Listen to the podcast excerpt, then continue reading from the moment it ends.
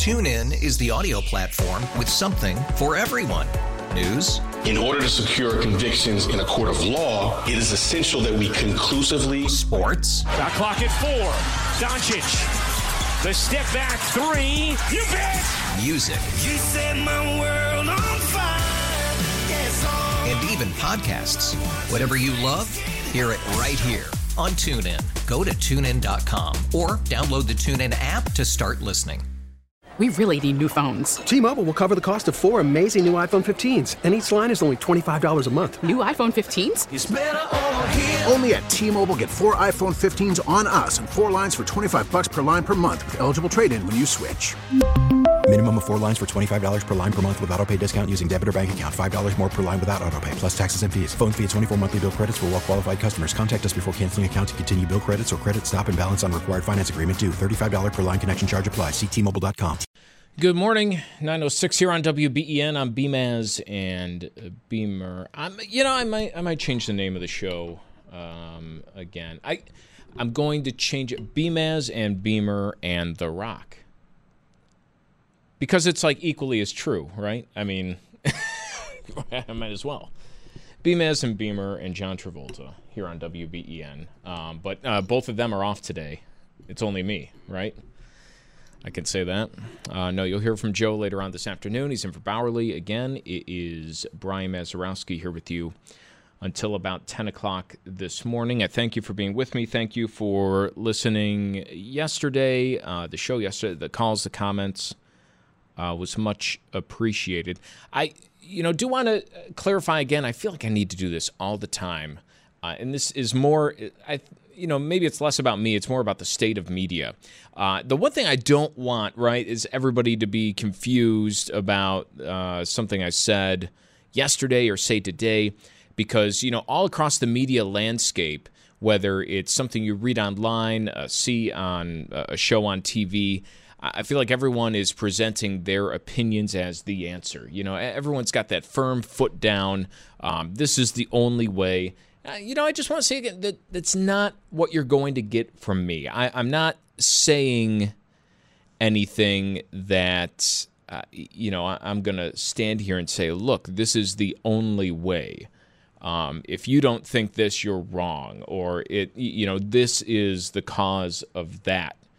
Especially when it comes to these topics that we've been talking about over the last week and a half. I, I think that's irresponsible a lot of times. Um, you know, I think it's picking sides. Um, so, I, you know, I just want to clarify again, you know, yesterday's show, I'm not saying that paying attention to your kids at the playground is the answer to, you know, stopping this from happening. All I'm trying to say is, you know, maybe that's a step in the right direction. You know, maybe there are things that we can do by looking internally at ourselves instead of always pointing at, you know, the government to solve our problems. You know, that's that's kind of my way of looking at things. You know, what can I do immediately before I start to look to someone in some government office to address the problem? Which, you know, eventually, that's not to say you don't get there. It's not to say you don't ask. And you don't eventually look for the people you elect to help out your society. But I think that's my approach. That's what a lot of yesterday was about, looking inward. You know, what can I do first and foremost to have a little bit of impact on this American crisis? You know, maybe that's a step in the right direction. Um, what happens in the home, you know, paying attention to kids to prevent that problem, isolation, social alienation, that anger toward those around you, a lack of positive emotional outlets, all these things that are causing this. Uh, eight oh three, oh nine three oh is the number to join me again today, eight oh three, oh nine three oh. And, you know, I think, and I was encouraged yesterday, I think this is a place where you can kind of have a respectful, measured, measured is the word that I like, conversation about this where we're not diving into the finger pointing. And if that sounds like you, eight oh three, oh nine three oh is uh, the place to join me. I'd encourage you to do so today. But all those things, you know, that I mentioned, and we talked a lot about yesterday, isolation, social alienation, anger, lack of uh, an outlet, a positive outlet to let go of some of these emotions. I think these all play a part in the problem that we've been talking about. And, I, you know, there's I'm not alone in saying that by far. Uh, New York Post today, an opinion piece, Maureen Callahan writing, our greatest public health crisis is the angry young American male.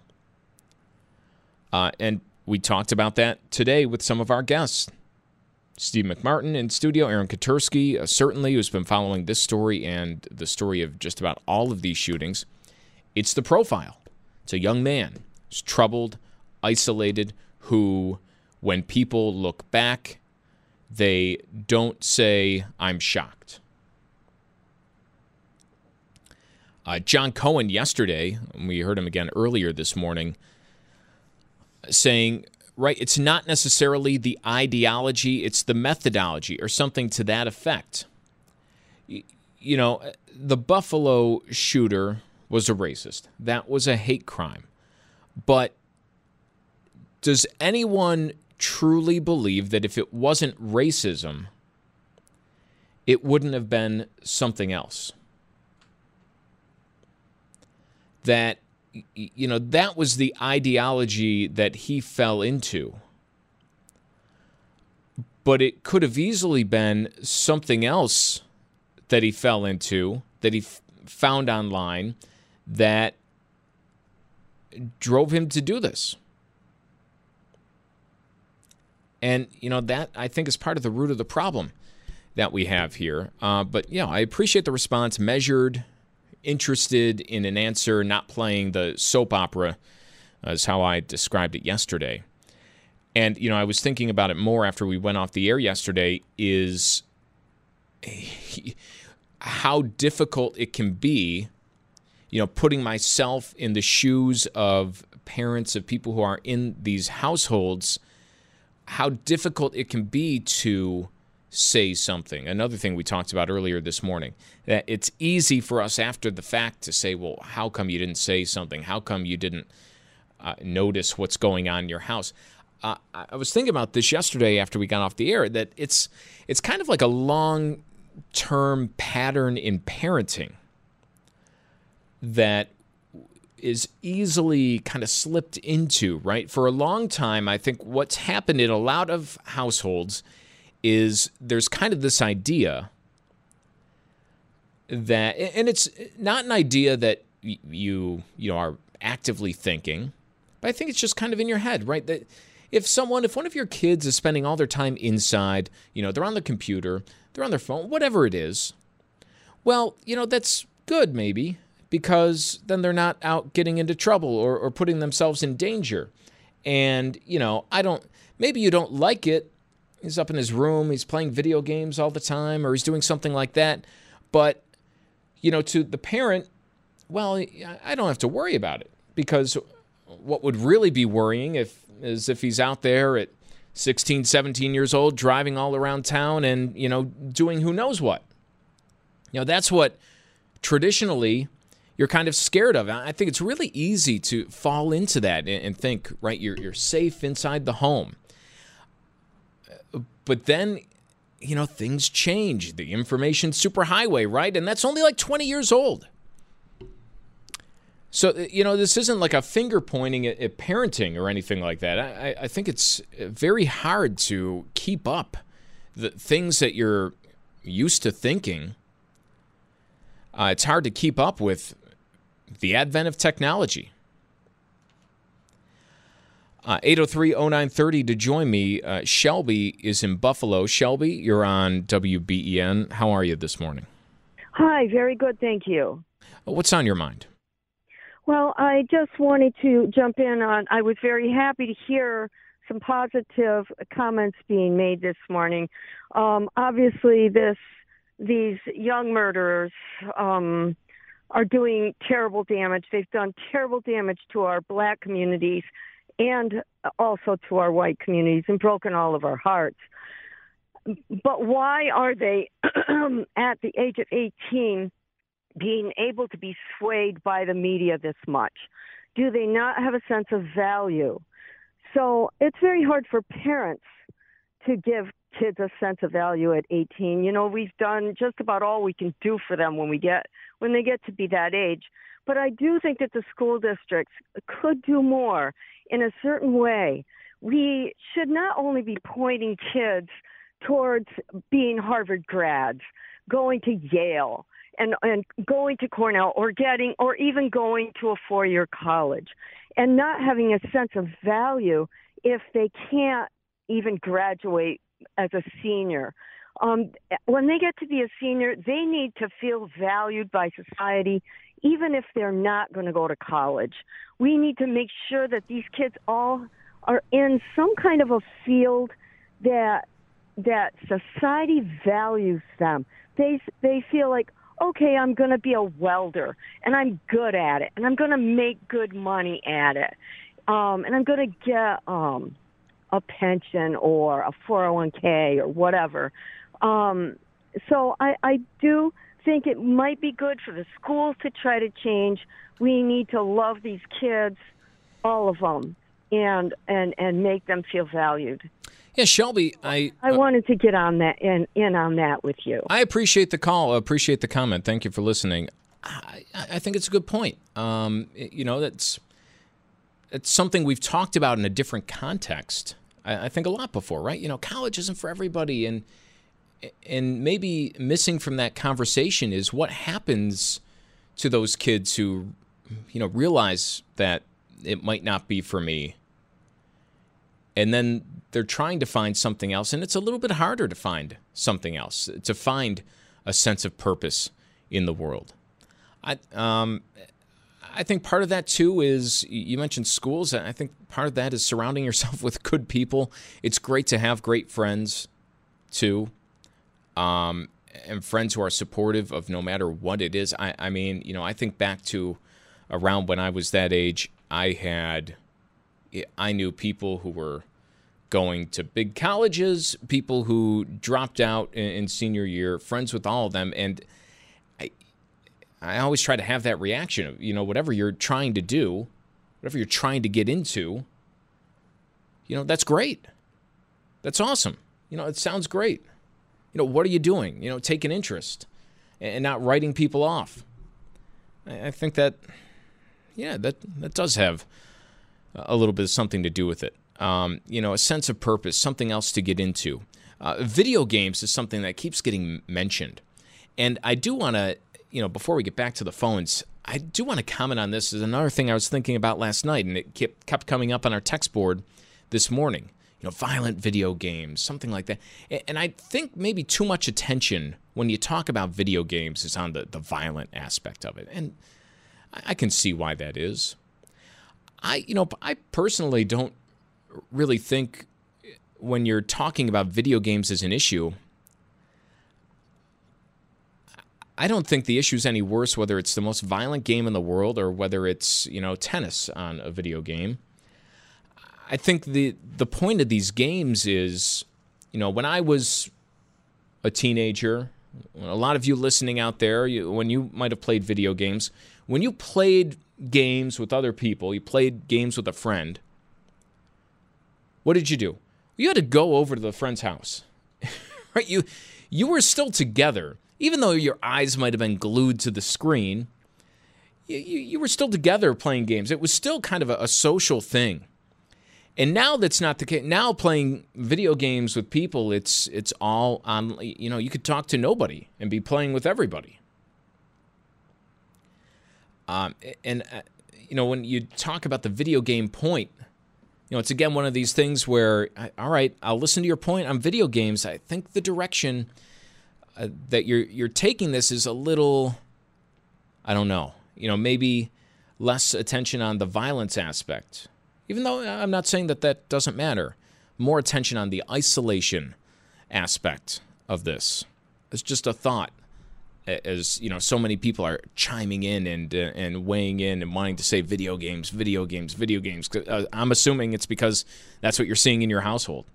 Sarah in Buffalo, you're on W B E N. Sarah, what's going through your mind this morning? Hi. Um, so I'm a clinical psychologist, and, and I've had twenty-five years of experience working with all kinds of children and young adults, boys and girls. And the I, I just wanted to say it's completely obvious. The, the Buffalo shooting was definitely racial hatred, one hundred percent. But as I think about the Sandy Hook Newtown shooting, and, and I have been thinking about this for many, many, many years, why that happened. Innocent little children were killed. And as I think about this Uvalde shooting, Um, I start to think about and put together all the pieces. What do these juvenile delinquents and antisocial shooters, what do they have in common? Many of them were were neglected, abused as kids. This uh, man, eighteen-year-old in Uvalde, happened to be raised or basically not raised very well or much at all by a grandma who probably could not supervise him. She probably could not take care of him. He was described as a loner that had problems since he was a child, a speech impediment for which he was bullied for. And most likely he became stunted in his development as that bullied child. And bullied young boys dream of taking revenge. He has always, always probably dreamed of hurting people, and that is why he's been able to very, very tragically vilify young children and was never taught to respect children because they were children, innocent children, and learn how to get along with people. He was, he was, stunted in this bullying phase of his life. I see this all the time as I um, perform therapy with, with uh, young adults that are in their teens and twenties, and they always harken back to those years in middle school that they were bullied. And quote upon quote, no one helped me. My mom didn't care. My grandma didn't care. I hated those kids. I hear this all the time. This is no justification to what a boy like this did. No justification at all.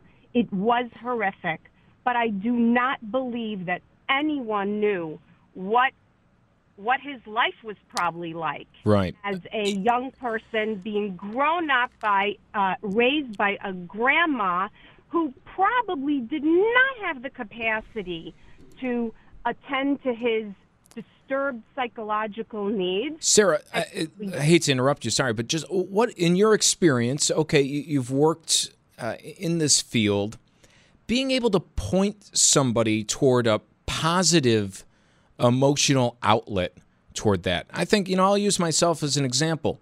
Uh, you know, as a teenager, what, I um, love going to, you know, hardcore punk rock shows. And you know what everyone um, looks at and sees? Uh, they see a lot of angry young kids, a lot of kids who, you know, if you weren't really familiar, you might say, you know, wow, that's that's an angry young person. That's, you know, somebody maybe you should be concerned about. But nobody in, in those scenes were, was really doing anything because that was the outlet. It was heavy music. It was getting together. It was, you know, you kind of found your own little community there. I, finding that outlet, being able to point somebody toward that, uh, how important is that uh, everywhere? What I know. So what I do is I immediately try to locate a parent, an aunt, a supervisor, a teacher, a social worker, someone who can help that child um, cope with the bullying and basically get help in the school to speak up. Um, that sometimes is an intervention that helps young boys that are extremely angry about, you know, what's happening in their life. And I also try to basically figure out a way to get them to therapy, because most of these kids don't get any therapy. They're described as loners and they're left as loners, and no one no one helps them. The the ability to get to therapy is only in some of the best of the families. Most most people do not have the capacity. Mm-hmm. Um, and he he can, you know, maybe, maybe if he got help as a really young child, he wouldn't have gone down that really antisocial path. Um, I'm sure he had something called antisocial personality disorder. I'm sure he had oppositional defiant disorder and a whole multitude of disorders that cause someone um, to snap like that and to ob- absolutely hate children the way he probably did.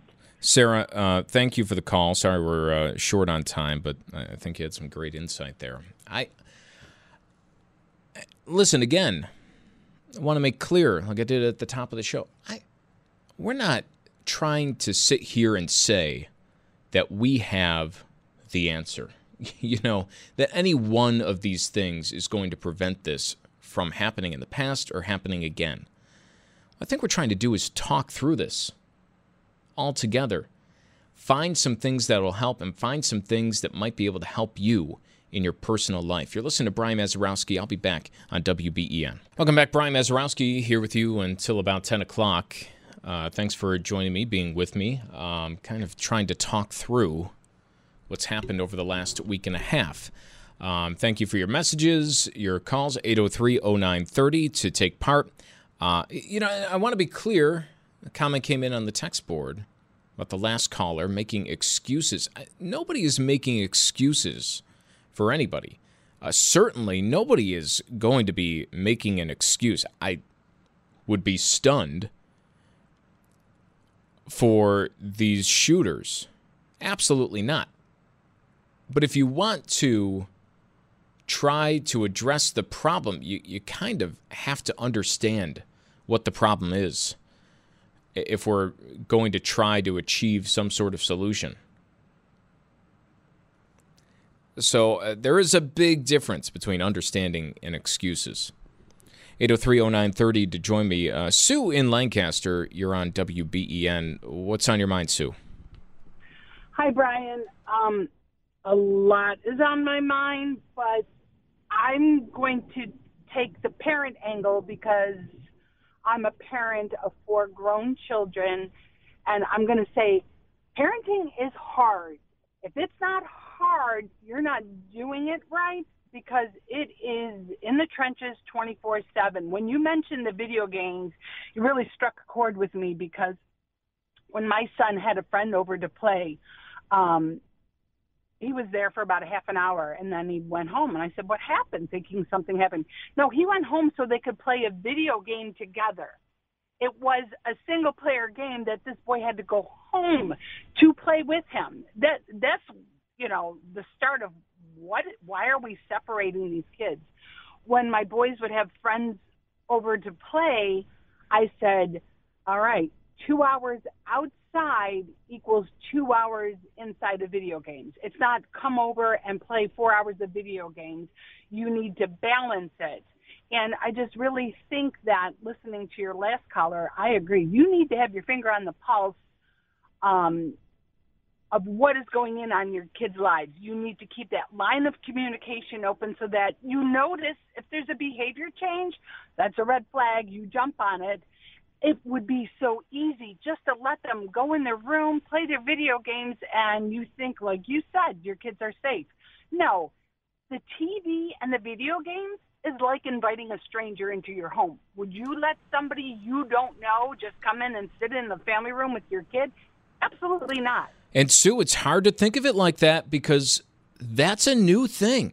I mean, the the game used to be exactly that, right? It was a game. Now the game is anyone in the world talking to your kid in your home. And that's that's new, and it's hard to kind of keep your finger on it. Sue, you remind me what, what you're saying. You remind me of uh, the – I don't know if you've ever seen The Sandlot. Uh, you remind me of the mom in The Sandlot, right? Um, the kids sitting around uh, playing. It wasn't video games back when that movie was set. It was like a, a Kinex or an Erector set.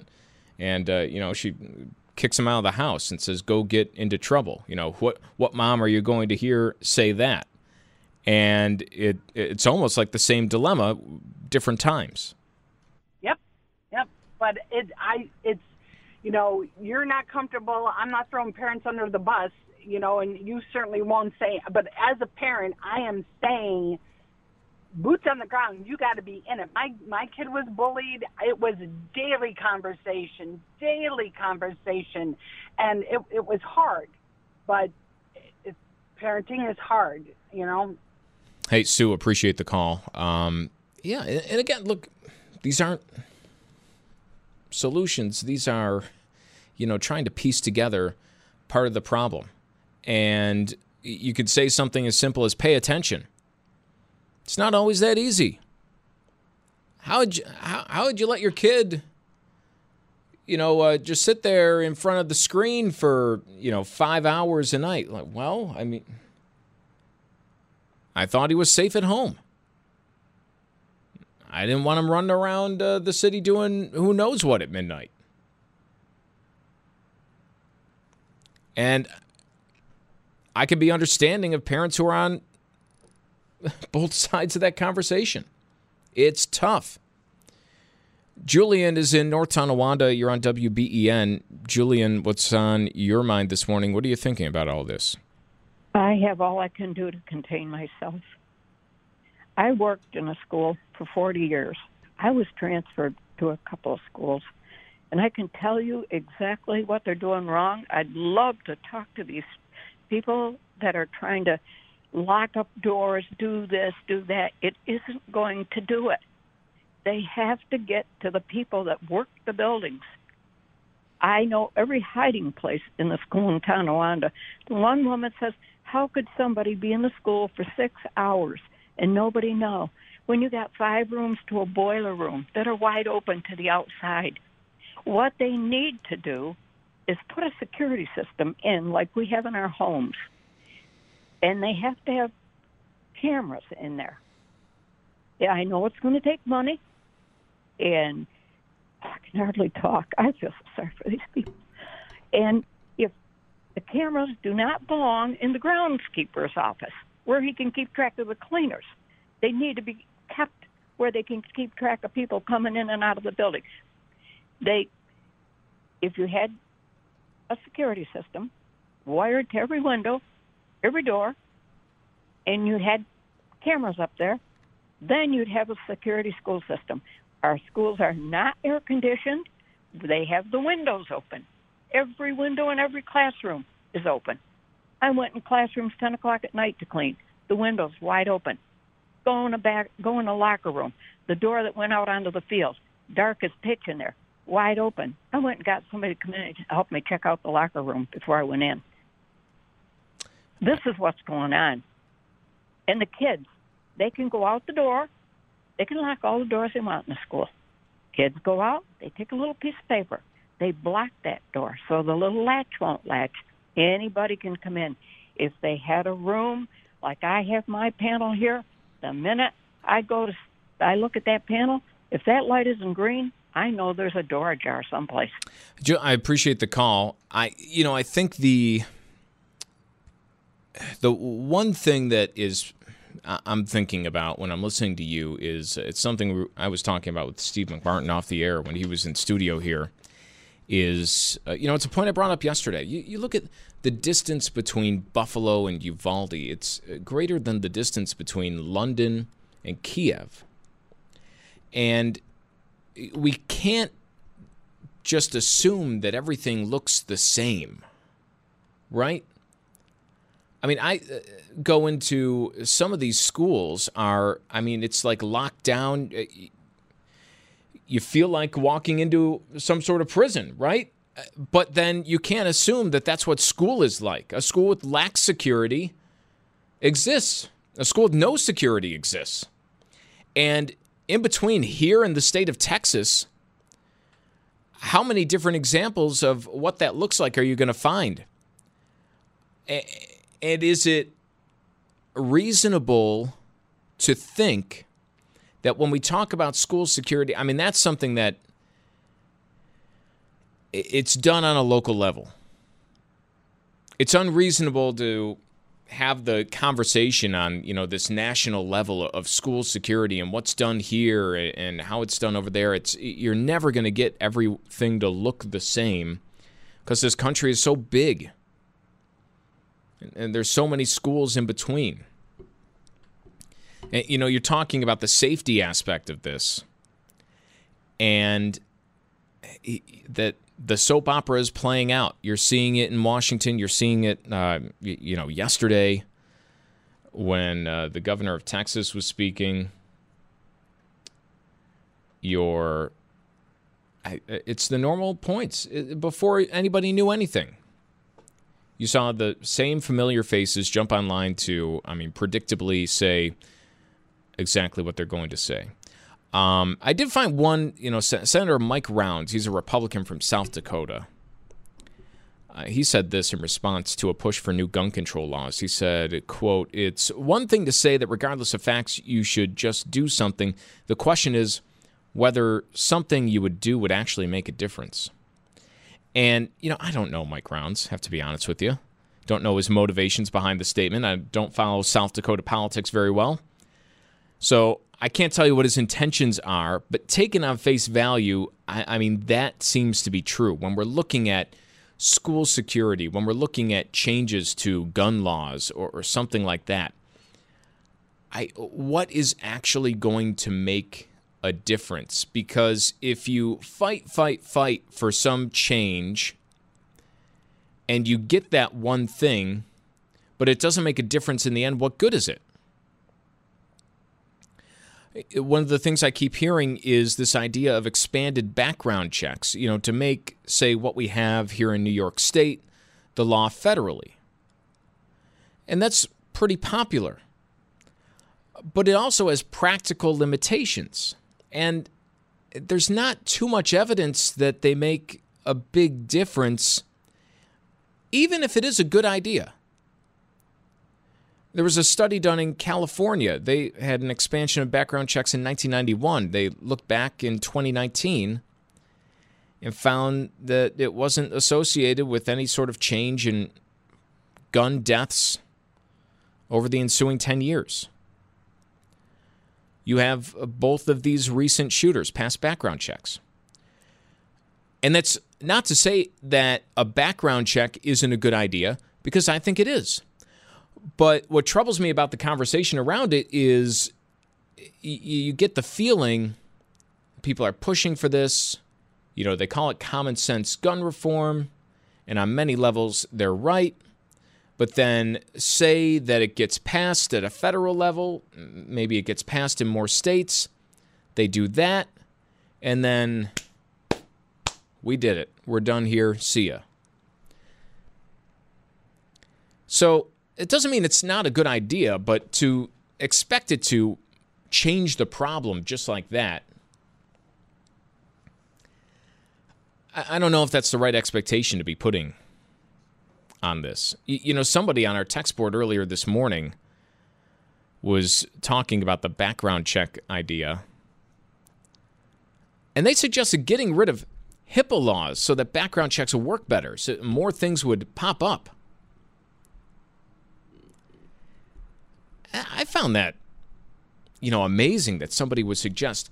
I mean, would you rather give up your right to medical privacy really, instead of limiting access to certain weapons? And that seems kind of crazy to me. I, I think that would be crazy to think for most people. We have here Governor Kathy Hochul said she wants New York to raise the age to buy an A R fifteen rifle to twenty-one years old.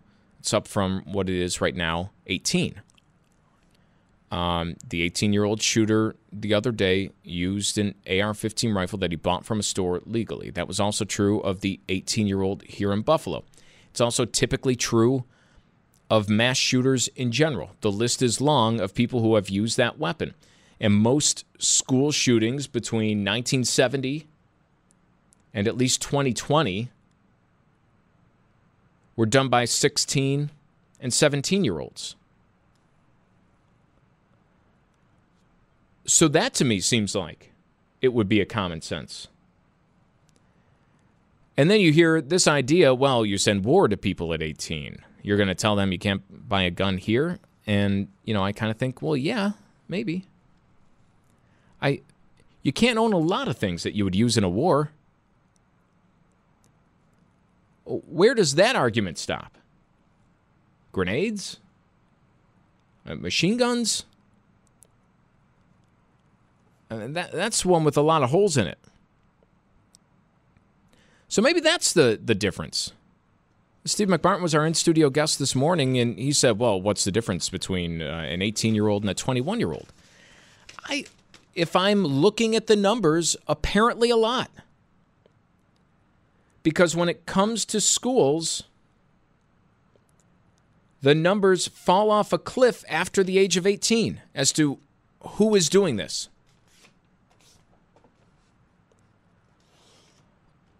So maybe that's one way.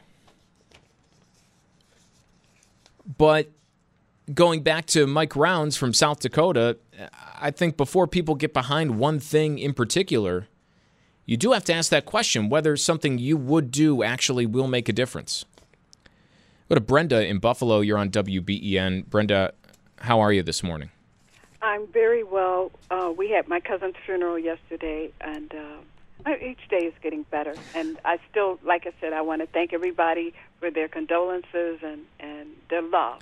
Brenda, you're, I, I have to ask, the outpouring of support, I, I mean, all the people who were there for your cousin, does that I, does that warm you, you at all? Uh, you know, it's still so raw, I would imagine, but to see how many people wanted to show up and either support you or just say thank you? It warmed my heart very immensely. It, it even with the president's visit, I, I've seen some negative things, politically things that were said. However, I, uh, I looked at his visit as a, as a, as a welcome and, and, and a caring and a compassionate visit. I, that's the way I look at it. And anyone that showed It, and, and even just the outpouring of people just being there and to um, and just there and the, we just all just appreciate it, and I'm sure, you know, even the other families did.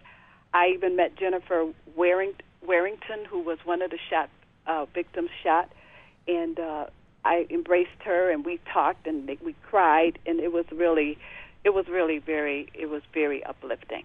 It was very, it, everything is very warming to me. I finally got a chance to even go on Jefferson. I hadn't been up there because, and went up there and I just kind of, just for a minute, just thought and looked.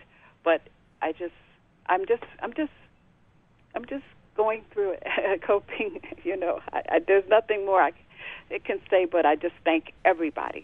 I thank, on behalf of the Salter family, I thank everyone, everyone that um. poured their love and show compassion, even those that maybe not physically did it but thought, or even just thought about us or prayed, sent a prayer up. I'm happy that so many people showed up. Um, when you hear the conversation, the, the people looking for answers, uh, looking for a solution, wh- what do you think? I don't know. I I um, I have I have no idea. I worked in the school system, and I. I, I just, I don't know if we're ever going to solve this um, this problem um, of the guns or different things, because, t- to be honest, my brother, who was nineteen, was killed at the was killed uh, was shot. However, the gun sh- that shot him was not a stranger. It was it was a loved one. So I have never really advocated guns unless there is a very severe. Uh, very to make sure that even gun owners t- go through maybe some step of uh, of getting clarity there that sh- that they should still have those within their person.